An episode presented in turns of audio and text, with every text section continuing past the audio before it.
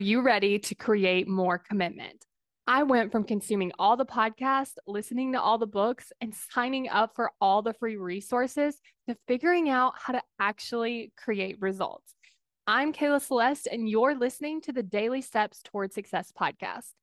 Let's get started. Today, we're going to be talking about celebrating yourself. So, a lot of times we get to doing things and we're like, okay, I've done this and I've done that and I've done that. And we just move on to the next thing that we want to do.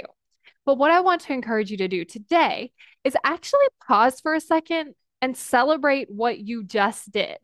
Like, for instance, I'm going to record these podcast episodes and then I'm going to take a minute or two just to celebrate what I've done. It can really sound like I recorded five podcast episodes. They were really good. They were really amazing. I had a lot of fun. I love sharing my ideas. I'm so proud of you for like creating this content for people. That's what it can sound like. And it doesn't take a lot of time because sometimes we're like, oh no, I can't do that because I can't stop because I got to move to the next thing and the next thing and the next thing. It's like actually just take like a minute and just celebrate what you've done. Like even right now, you're listening to this podcast. What have you done so far and how can you celebrate yourself for it? Because the more you celebrate yourself, the more fun that it actually is.